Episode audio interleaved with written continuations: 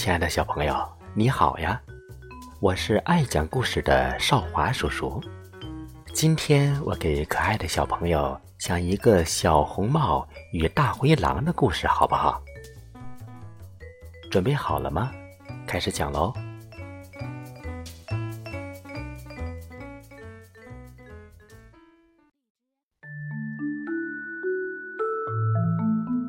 从前呀，有个可爱的小姑娘，谁见了都喜欢。但是最喜欢她的是她的奶奶。有一次，奶奶送给小姑娘一顶用丝绒做的小红帽，戴在她的头上正好合适。从此，小姑娘再也不愿意戴任何别的帽子，于是大家便叫她小红帽。有一天，妈妈对小红帽说：“来，小红帽，这里有一块蛋糕和一瓶葡萄酒，快给奶奶送去。奶奶生病了，身子很虚弱，吃了这些就会好一些的。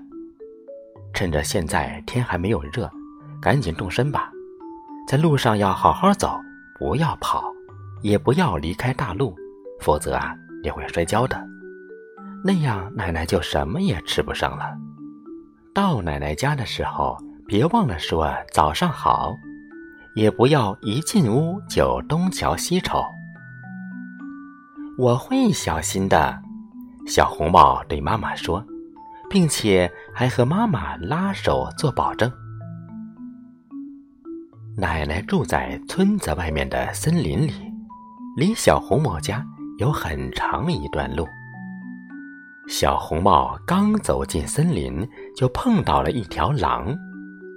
小红帽不知道狼是坏家伙，所以一点儿也不怕它。你好，小红帽，狼说：“谢谢你，狼先生。”小红帽，这么早要到哪里去呀？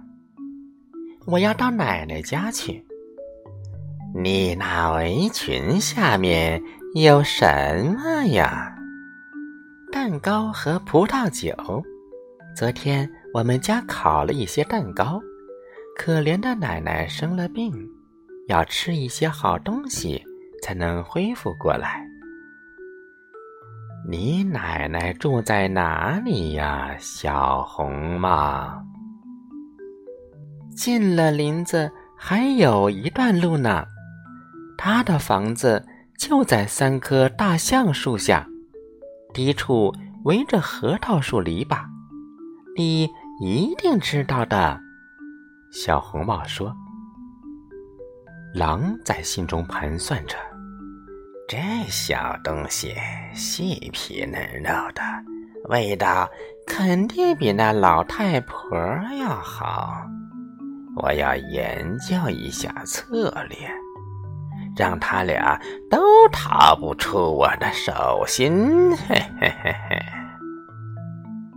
于是他陪着小红帽走了一会儿，然后说：“小红帽，你看周围这些花多么美丽呀，干嘛不回头看一看呢？还有这些小鸟，它们唱的……”多么动听呀！你大概根本没有听到吧？林子里的一切多么美好呀！而你却只管往前走，就像是去上学一样。小红帽抬起头来，看到阳光在树木间来回跳荡。美丽的鲜花在四周开放，便想：也许我该摘一把鲜花给奶奶，让她高兴高兴。现在天色还早，我不会去迟的。他于是离开大路，走进林子去采花。他每采下一朵花，总觉得前面还有更美丽的花朵。便又向前走去，结果一直走到了林子深处。就在此时，狼却直接跑到奶奶家，敲了敲门：“是谁呀？”“是小红帽。”狼回答。我给你送蛋糕和葡萄酒来了，快开门呐！你拉一下门栓就行了。奶奶大声说：“我身上没有力气，起不来。”狼刚拉起门栓，那门就开了。狼二话没说，就冲到奶奶床前，把奶奶吞进了肚子。然后，他穿上奶奶的衣服，戴上她的帽子，躺在床上，还拉上了帘子。可这时，小红帽还在跑来跑去的采花，直到采了许多许多。他都拿不了了，他才想起奶奶，重新上路去奶奶家。看到奶奶家的屋门敞开着，他感到很奇怪。他一走进屋子，就有一种异样的感觉，心中便想：天哪，平常我那么喜欢来奶奶家，今天怎么？这样害怕呀！他大声叫道：“早上好！”可是没有听到回答。他走到床前，拉开帘子，只见奶奶躺在床上，帽子拉得低低的，把脸都遮住了，样子非常奇怪。哎，奶奶，他说。你的耳朵怎么这样大呀？为了更好的听你说话呀，乖乖。可是奶奶，你的眼睛怎么这样大呀？小红帽又问。为了更清楚的看你呀，乖乖。奶奶。你的手怎么这样大呀？可以更好的抱着你呀，奶奶。你的嘴巴怎么大的吓人呀？嘿嘿，可以一口把你吃掉呀！哈哈哈哈哈！狼刚把话说完。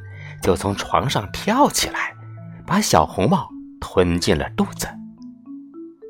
狼满足了食欲之后，便重新躺到床上睡觉，而且鼾声震天。一位猎人碰巧从屋前走过，心想：这老太太鼾打的好响呀，我要进去看看她。是不是出了什么事儿了？猎人进了屋，来到床前时，却发现躺在那里的竟是狼。你这老坏蛋，我找了你这么久，真没想到在这里找到你。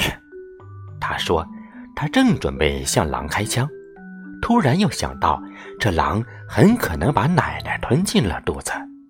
奶奶也许还活着，猎人就没有开枪，而是操起一把剪刀，动手把呼呼大睡的狼的肚子剪了开来。他刚剪了两下，就看到了红色的小帽子。他又剪了两下，小姑娘便跳了出来，叫道：“真的把我吓坏了。”狼肚子里黑漆漆的。接着，奶奶也活着出来了。只是有点喘不过气来。小红帽赶紧跑去搬来几块大石头，塞进狼的肚子。狼醒来之后想逃走，可是那些石头太重了，它刚站起来就跌倒在地，摔死了。三个人高兴极了，猎人剥下了狼皮，回家去了。奶奶吃了小红帽带来的蛋糕和葡萄酒，精神好多了。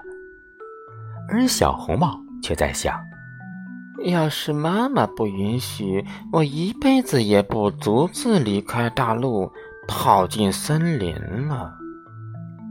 亲爱的小朋友，故事讲完了，你喜欢吗？下次节目我们再见，拜拜。